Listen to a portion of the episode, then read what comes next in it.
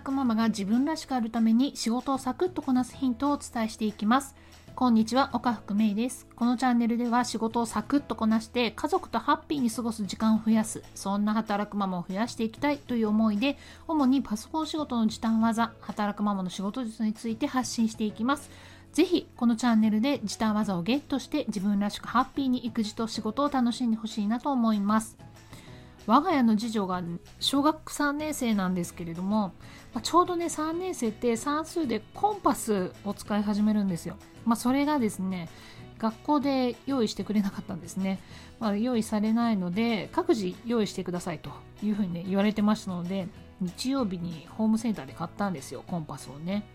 もうね次女がコンパスを買ってもらったのがねとっても嬉しかったらしくってもう家に着いた途端ねコンパスを開けて名前をちゃんとねシールに書いて貼ってコンパスでいろいろ遊んでました。アンパンマン書くんだって言ってねアンパンマンコンパスで書いてましたね。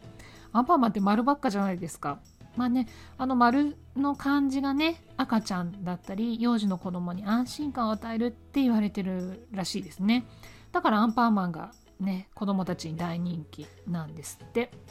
まあねそんなわけでちょうどね今日算数で使うらしいので持っていきました。コンパスね。もう今は使わないですね。さて今日は木曜日、まあ、週末に向けてね忙しくなってくるという方も多いかもしれませんね。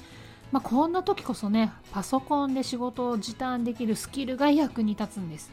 まあ、そうですよね。パソコンで仕事をしているんだったら当たり前の話かなと思います。定型業務。要は毎回のようにやる作業が同じということならもうこれはねショートカットキー操作がバチッと効きますよ。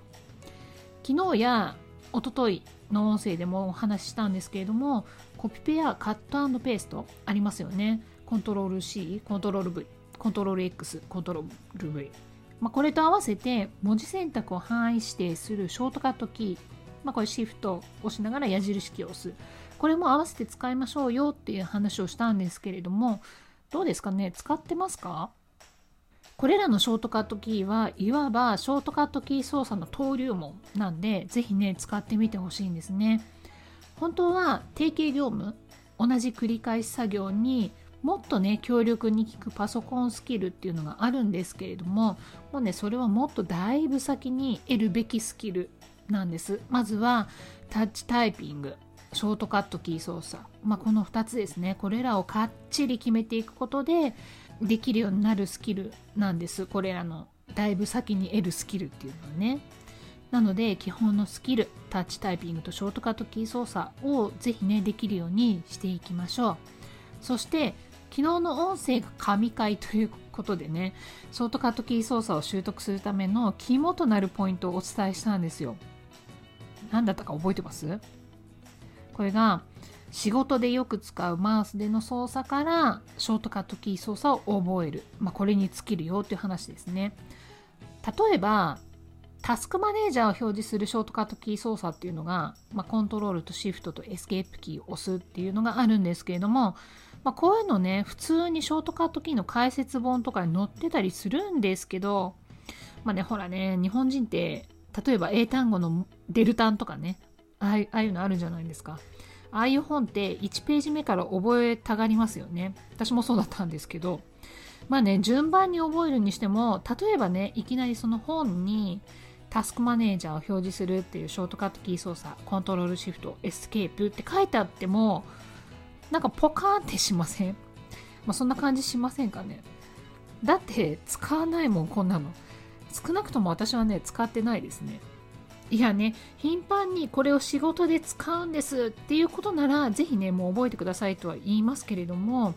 普通はね、あまり使わないコマンドなので、まあ、こういうものはね、まず覚える優先順位としては低いわけですよね。